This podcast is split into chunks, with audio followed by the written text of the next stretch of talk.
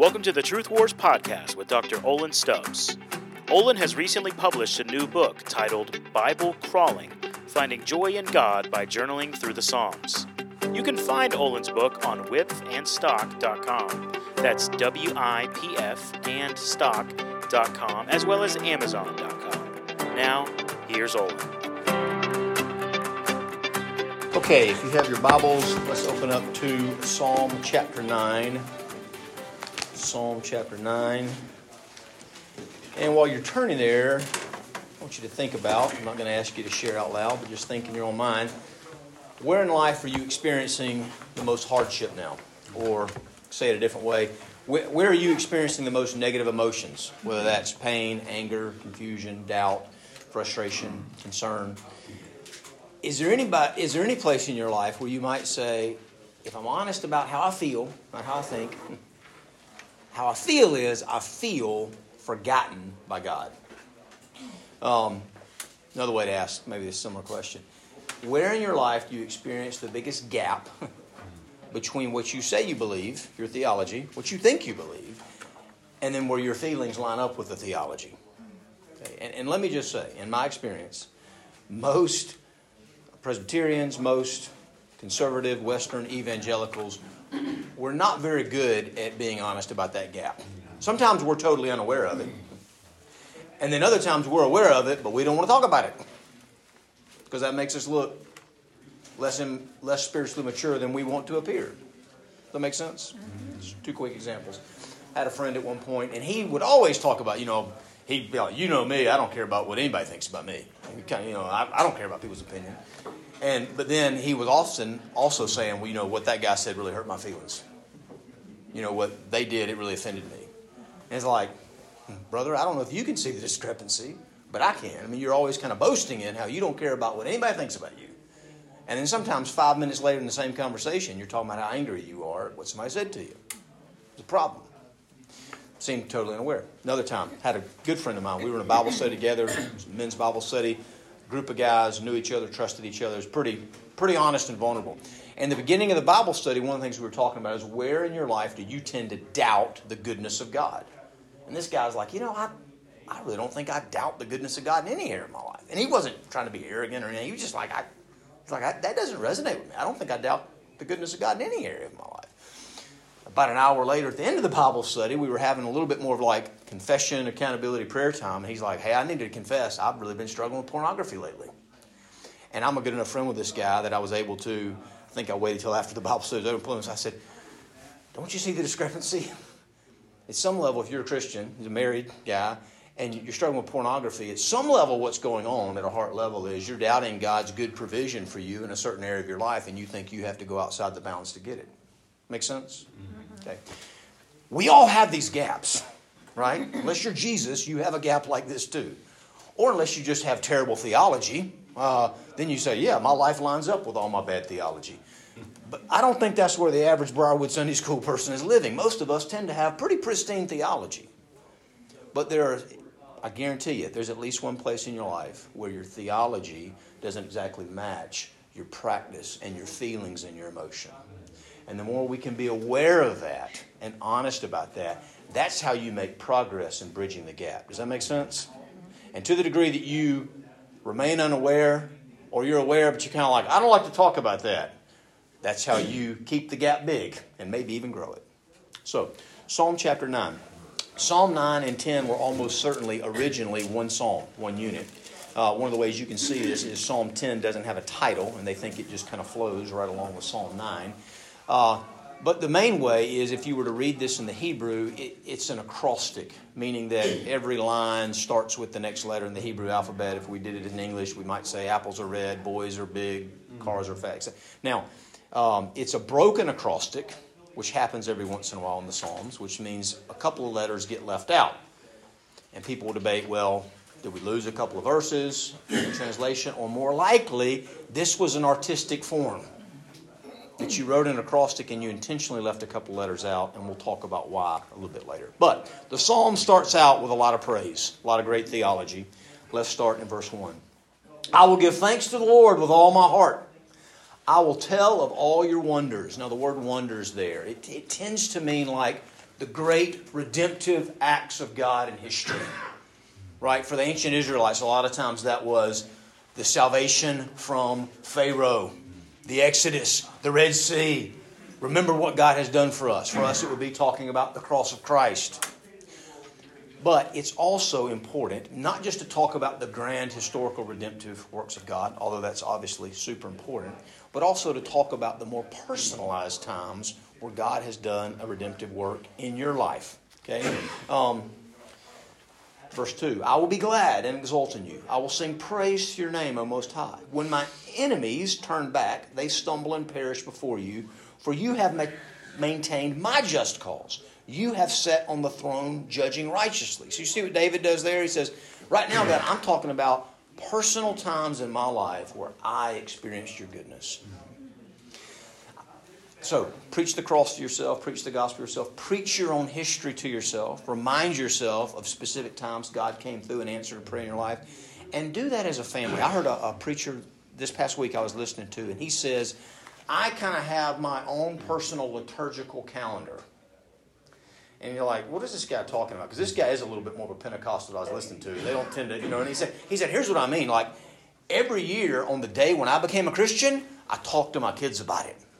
I kind of celebrate. Hey, this was the day God saved your dad. I, have heard Jennifer, uh, Pastor Reeder's daughter, doing some of this, saying, "Hey, let me tell you about the story about how my dad came to Christ or my dad was." it, it's good to remember more personal examples of how God's worked in your life and your family's life. It brings it home more. I'll give a real practical example that I didn't plan, just happened to me. When, when we used to live in Florence, Alabama. My wife works in the fitness industry and a little small town. She was a big fish in that little pond. She had lots of different jobs at lots of different gyms, and people knew her and liked her. And we moved to Birmingham, and she's excited to keep her career going. And the first few places she applied here in Birmingham, it's like they were all saying, "Nope, we don't have any openings. Uh, you can work in the nursery if you want to. You can put your name on the waiting list." And you know, she's like crushed. You know, I mean, almost point of tears. I can't find a job, and you know, even Gold Gym won't hire me, this kind of stuff. And then, literally, as we're kind of praying and trusting, uh, this has been 19 years ago. Uh, we live on Highway 119. They opened up this health spa, St. Vincent's 119, a fitness center, and she got hired in on the ground floor, and it turned into this great job, and they were paying her more. And I mean, just it was this perfect scenario. She had to wait a little while.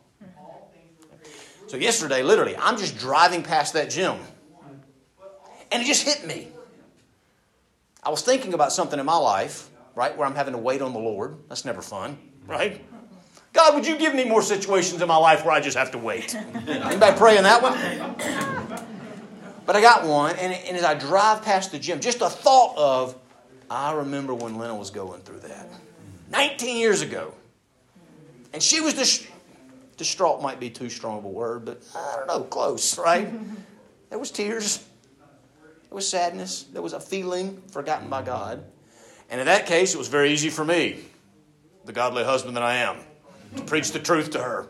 God has a good plan for your life, life, honey. Just wait and trust. And but it was helpful for me driving back and saying, "Oh yeah, I, I, I, need to take my own medicine. I need to take the biblical medicine and, and trust and wait." Makes sense. Okay? So David's doing this. He's praising. He's worshiping. Keep going, verse five. You have rebuked the nations. You have destroyed the wicked. You have blotted out their name forever and ever. The enemy has come to an end in perpetual ruins, and you have uprooted the cities. The very memory of them has perished, but the Lord abides forever. He has established his throne for judgment, and he will judge the world in righteousness. He will execute judgment for the peoples with equity. The Lord also will be a stronghold for the oppressed a stronghold in times of trouble. And those who know your name will put their trust in you. For you, O Lord, have not forsaken those who seek you. I mean, the theme of kind of the first half of Psalm 9 is God remembers his people. You seek him. You do the basic things of prayer and worship and Bible study and going to church and confessing your sin. You seek God, and he will not forget you. He will remember you. He will not forsake you. Okay? Um, verse 11 and 12. Saying, Praises to the Lord who dwells in Zion. Declare among the peoples his deeds. For he who requires blood remembers them. He does not forget the cry of the afflicted. You see the thing?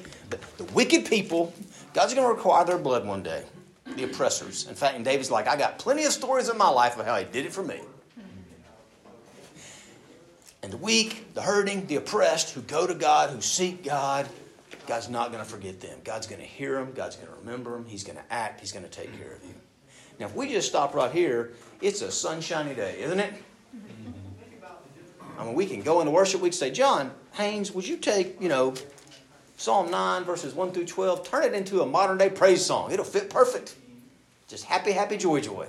God's good. the bad guys get killed. The good guys win, right? What else do you want? But it doesn't stop there. It doesn't stop there. It keeps going. And, and, pure praise, that's really how this thing starts. There was really no prayer request in the first 12 verses. It's just praise. It's just hallelujah. It's just, it's a chorus. It's a singing. But then it's going to turn into prayer. It's going to turn into request. Verse 13. Be gracious to me, O Lord. See my affliction from those who hate me. You who lift up from the gates of death. So it's like, hey, God, you got this reputation of lifting your people up from the gates of death when they're really struggling. They think they're about to die. And oh, by the way, yes, you've done a lot of great things in the past, and I'm happy about it, and I'm happy to sing your praises, but all my enemies aren't dead yet. There's still people persecuting me. There's still people coming after me. I still feel afflicted. I still need help. I'm not home yet. I'm still in the battle.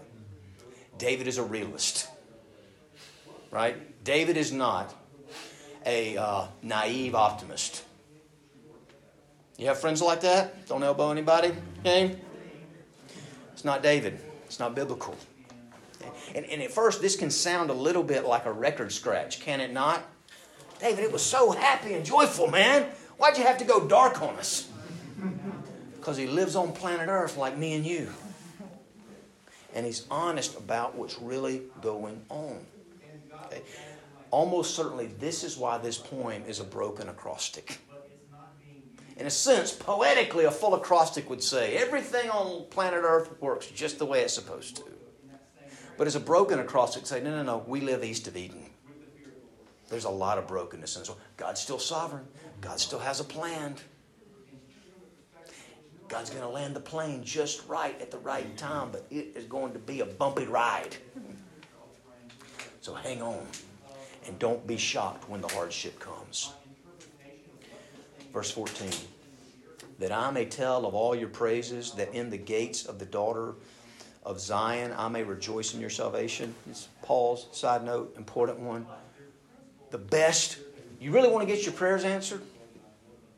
There's, there's multiple different reasons you can give to God. Here's why you should answer my prayers.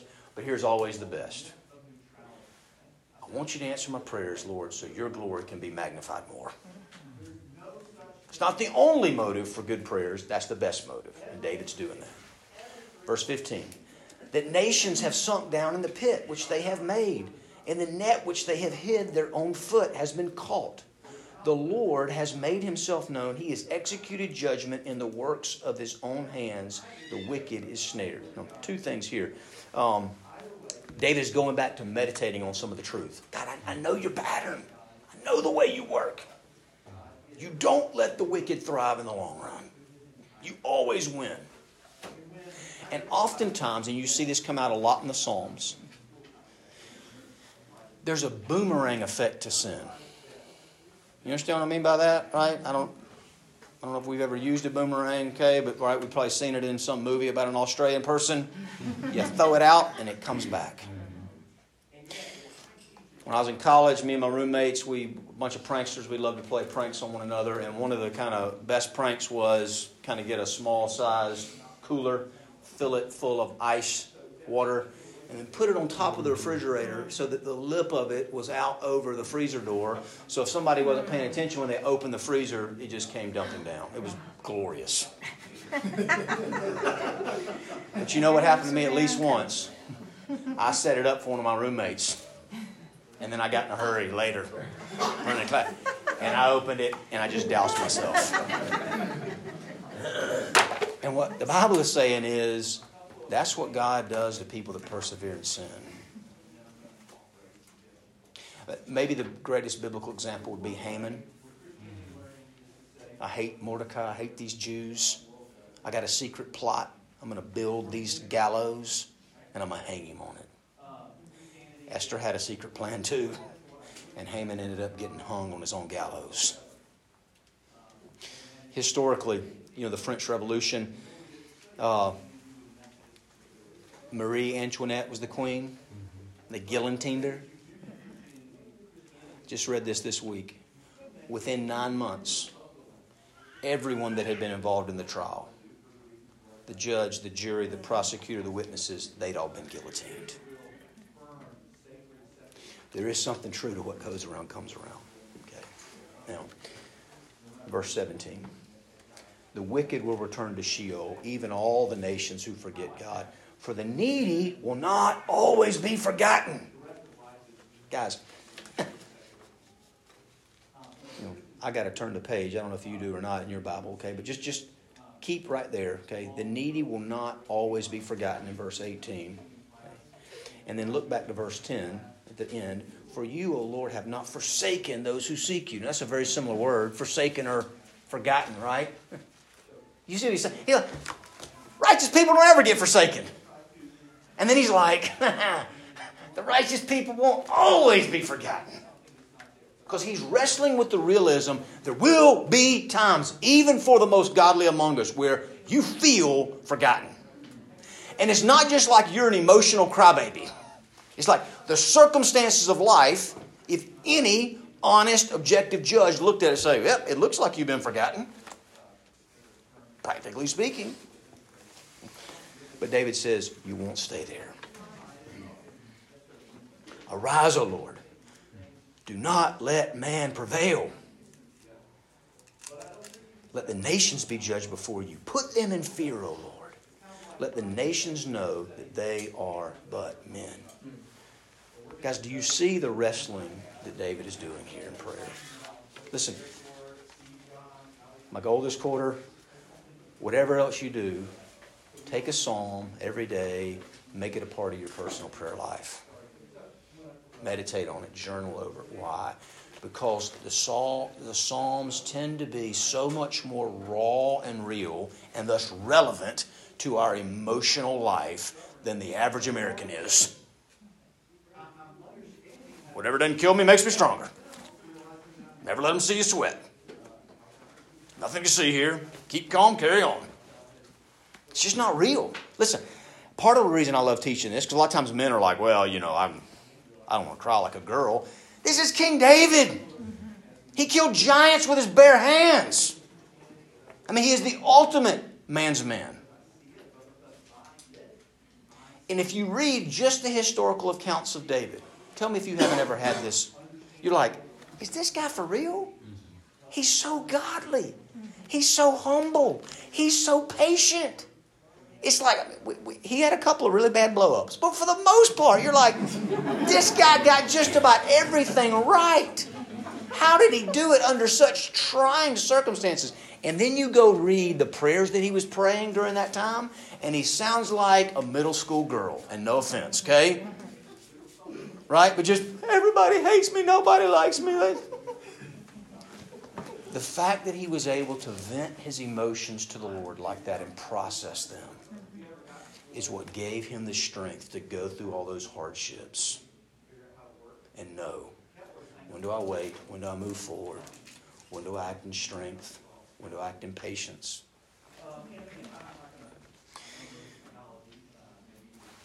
The right kind of prayer life, meditation life. It's a mix. In one sense, I'm like one second. Don't you have this in your own life, guys? I hope you do. Thank you, God. It's been so good, but Dad, come on, I still got some real problems. Why can't you hurry up and fix this one too? But I trust you. I know you're going to. You, you got a pattern. But I'm struggling. I'm struggling, God. That's real prayer. That's what it's supposed to look like. Okay. Chapter 10 just keeps going. Okay. Why do you stand afar off, O Lord? Why do you hide yourself in times of trouble? Do y'all pray like that, guys? I'm concerned that I don't think enough of us do. Because we kind of think it's blasphemous. And if it helps you, just put a seem in there. Why do you seem to stand far off, O Lord? Why do you seem to hide yourself in trouble? But, guys, you have something, this is a total hypothetical, but hypothetically, if you had something about your spouse that was really frustrating you, it's not always wise to bring it up in that moment. Surely we've all learned that one, right? That doesn't always go well. Why not? Lots of reasons, but for whatever reason, at least one reason is they may not always be in a place to handle that constructive criticism or complaint or whatever we want to call it. Correct? Myself included. I, I think that I'm pretty good at handling that stuff, but there have been times when Lena has said to me, Would you like some feedback? And I'm like, Not now. Save it. You know, it won't go well for either one of us to have this conversation right now. So just, I'm going to go for a really long walk, and hopefully I'm going to talk to God, and maybe we can talk later. God can always handle it, guys. Whatever your feelings, whatever your frustration, whatever your anger, whatever your doubt, whatever it is, God is so sufficient. In the most loving way, He says, Bring it on. You're not going to overwhelm me. And, and here's the real secret whatever you're dealing with, He already knows. You're not going to surprise Him. And so when you're down there like, hey, God, I'm fine, I'm just singing my praise songs, He's like, you know I got x ray vision into your heart. I know you don't mean any of these songs you're singing. So why don't you just quit singing them and let's have a real conversation? Verse 2. In pride, the wicked hotly pursue the afflicted. Let them be caught in the plots which they have devised. Now, here's what I want to happen, Father. For the wicked boast of his heart's desire, and the greedy man curses and spurns the Lord. The wicked in the haughtiness of his countenance does not seek him. All his thoughts are, There is no God. His ways prosper at all times. Your judgments are on high, out of his sight. As for all his adversaries, he snorts at them. He says to himself, I will not be moved. Throughout all generations, I will not be in adversity. His mouth is full of curses and deceit and oppression. Under his tongue is mischief and wickedness. He sits in the lurking places of the villages. In the innocent excuse me, in the hiding places, he kills the innocent. His eyes stealthily watch for the unfortunate. He lurks in a hiding place as a lion in his lair. He lurks to catch the afflicted. He catches the afflicted when he draws him into his net. He crouches, he bows down, and the unfortunate fall by his mighty ones. You see what he's doing? He's just venting his heart. God, the wicked are thriving. The wicked are winning. The wicked are murdering people. They lie, they curse, they steal, they're arrogant, they boast, they say they don't even believe in you. Do something. Where are you? When God seems silent, that's how you're supposed to pray. Vent your heart to Him. Okay? Be honest when you feel forgotten. Now, verse 11. He says to himself, God has forgotten. He has hidden his face. He will never see it. Now, just compare for a second. Look at verse 4 and verse 11 and see if you notice anything strange. Both of those are about the wicked, thinking to himself, talking to himself. Do you see the discrepancy? In verse 4, he says, There is no God. In verse 11, he says, God is forgotten. He, guys, here, here's the atheist, right? There is no God. And if there is, he's not paying attention, right? It's, it's like, there is no God, and I hate God. There is no God, and I'm angry at him. I mean, this has been going on for thousands of years. But the reality is, why, why are there wicked people that say, I don't even think there is a God? Deep, deep in the basement of their soul, Romans 1 tells us everybody knows there's a God. The worst atheist, right? Atheists may say they don't believe in God, but God says emphatically he doesn't believe in atheists. They know. But what they're saying is, God doesn't seem real. I seem like I'm living with impunity, getting away with it. That's the depth of the wickedness. So, how do you how do you pray? How do you keep praying, doing the right stuff, seeking God, going to church, reading your Bible, all that? When it doesn't seem to be paying off for you, so to speak, you don't be, seem to be getting the answers to prayer you want, and the wicked people who are cursing God seem to be thriving. You ever wrestle with that? I mean, what's the point of all this righteousness if I don't get some rewards at some point? Again, we don't say that one out loud at church. okay? But you ought to say it in prayer. You persevere. You just persevere. You keep doing it. You keep praying. You keep praising. Look at verse 12. Arise, O Lord. O God, lift up your hand. Do not forget the afflicted. Why has the wicked spurned God? He has said to himself, You will not require it. He thinks they can get away with it. You have seen it, for you have beheld mischief and vexation to take it into your hand. The unfortunate commits himself to you. You have been the helper of the orphan. Break the arm of the wicked and the evildoer. Basically, stop their power. Everywhere they have power, stop them. Seek out his wickedness until you find no more. Basically, God, bring an end to all wickedness on planet Earth. Thy kingdom come, thy will be done on earth as it is in heaven. The Lord is king forever and ever. Nations have perished from his land. Now he's back to meditation. What he's saying is, you know, there used to be a lot of pagan nations that dominated in the promised land, and most of them are wiped out. Can't even remember all their names. Again, God, I know you got this pattern.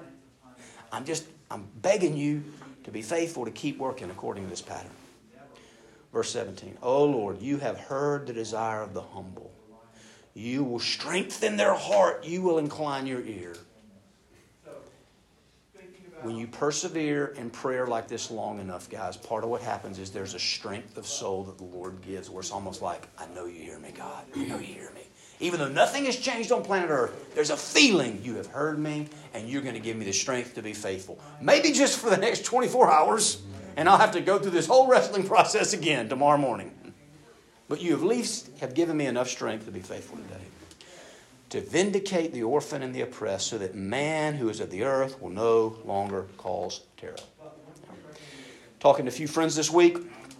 One guy um, got a six year old kid, thinks he has autism. They can't even get in to get tested for the next two years. So he's like, I've been wrestling in denial. I finally come around to maybe he does have autism. And now we can't get a test for two years. So we're just waiting.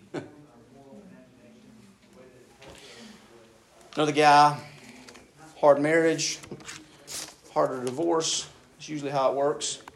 And now it's the co parenting, trying to figure that one out, right? I mean, total side note, that's enough of a reason to stay married in and of itself, right? trying to figure out the co parenting. Another guy with a kid who's far from the Lord, probably lost. And it just struck me in a fresh way this week. The life of faith is often it's just a waiting game. Right? Talking to my buddy that may have an autistic son, it's like he's like, I just want to know for sure. I just want the diagnosis. And if I was in his shoes, I'd be the exact same way, right? I want to know. But here's the thing: once you get the diagnosis, one way or the other, then you still got a life of trouble. Now, what do we do with the diagnosis? That waiting game will be over, and guess what will open up? Another lifelong waiting game. The life of faith will always be a waiting game to some degree. And we all have this gap between our theology and our feelings. And this type of prayer and wrestling is how you, you slowly but surely, by God's grace, start to bring them together. I got a couple things in my life feeling some of this hardship. And I have found myself at times going to bed, a lot of times, not every night, but a lot of times when I go to bed, I try to practice the whole cast my anxieties on the Lord, for He cares for me, right? Get them off my heart. You end up sleeping better. But literally, sometimes I'm going to bed. Sometimes my wife's already in the bed asleep. So I've caught myself even saying this out loud.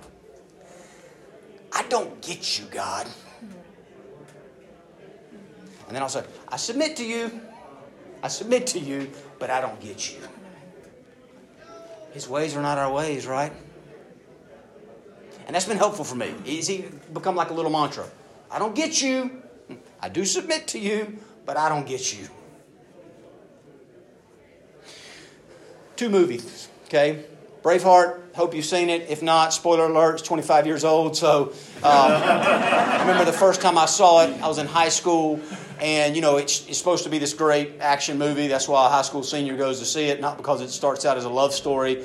But, you know, William Wallace marries his wife in secret. And then at some point, she's attacked by some of the English troops. And William Wallace comes to the rescue and sets her free. And they go their separate ways, but she gets caught again. And there's this scene where the English nobleman is like, I'm going to kill her. And he's walking her out to this post again. And she's kind of scanning the hills. And I remember watching the movie the first time thinking, surely William Wallace is about to ride up. Yeah. And he puts her and he cuts her throat and she dies. And it was just this horrifying, you know, even for an 18 year old boy, like, this is gut wrenching. But there are times we feel like that in the Christian life, isn't it? Like I'm looking to the hills for God to come over the hill and save me. And it's like, He ain't coming. At least not in the timetable in the way that I thought that He would. Another movie, much lesser known, called Bat 21. Just curious. Anybody seen this movie? Okay. Old movie, probably even older. Gene Hackman, Danny Glover. Actually, good movie. Based on a true story about a high ranking American officer shot down over Vietnam during the war who had a lot of secrets. All the Vietnamese, you know, the communists were trying to capture him. The Americans were trying to get him out. There's a scene in the movie. I don't think it actually happened, but it's a great scene. A helicopter trying to rescue the American officer gets shot down and the helicopter pilot gets captured, and they're about to torture him and kill him. And right before he dies, he kind of looks over into the jungle and he sees the American officer over there still alive. And he smiles. I love that because he's, he's like, the mission goes on. I'm about to be tortured and killed. But it's okay because it ain't all about me. The mission is bigger than me. But, guys, here's one of the dangers when we are suffering, suffering tends to make you selfish and short sighted, does it not?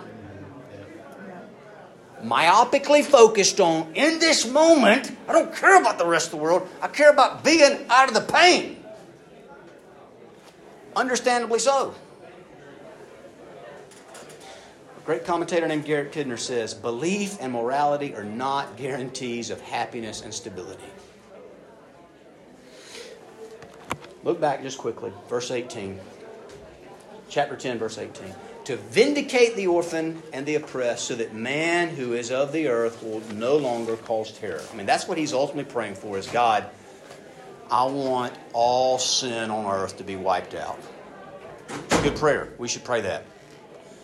But we probably have a little bit deeper knowledge and insight into this than David does because go back to verse 7. Did anything about chapter 10, verse 7 stand out to you? His mouth is full of curses and deceit and oppression. Under his tongue is mischief and wickedness. You recognize that verse from anywhere else? It's one of the ones that Paul quotes in Romans chapter 3 when he says, We're all sinful. And it's the one that nobody wants to argue with, right? I don't care how self righteous you are. You really want to say you've never sinned with your tongue? You've never told a white lie? Right? There's been no deceit.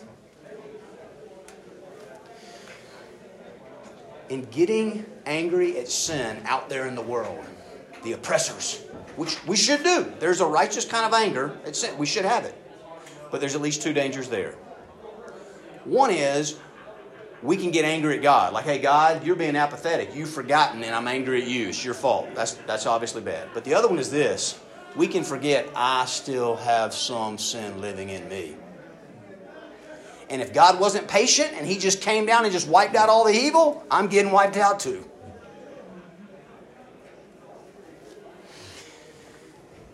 So when you're in this place of feeling forgotten, pray and wrestle, but understand God's patience because part of God's patience is redemptive to bring other people into the fold before the final judgment. And the one man that's ever lived that never had one ounce of cursing or deceit in his mouth. And he had much more pristine theology than all of us put together.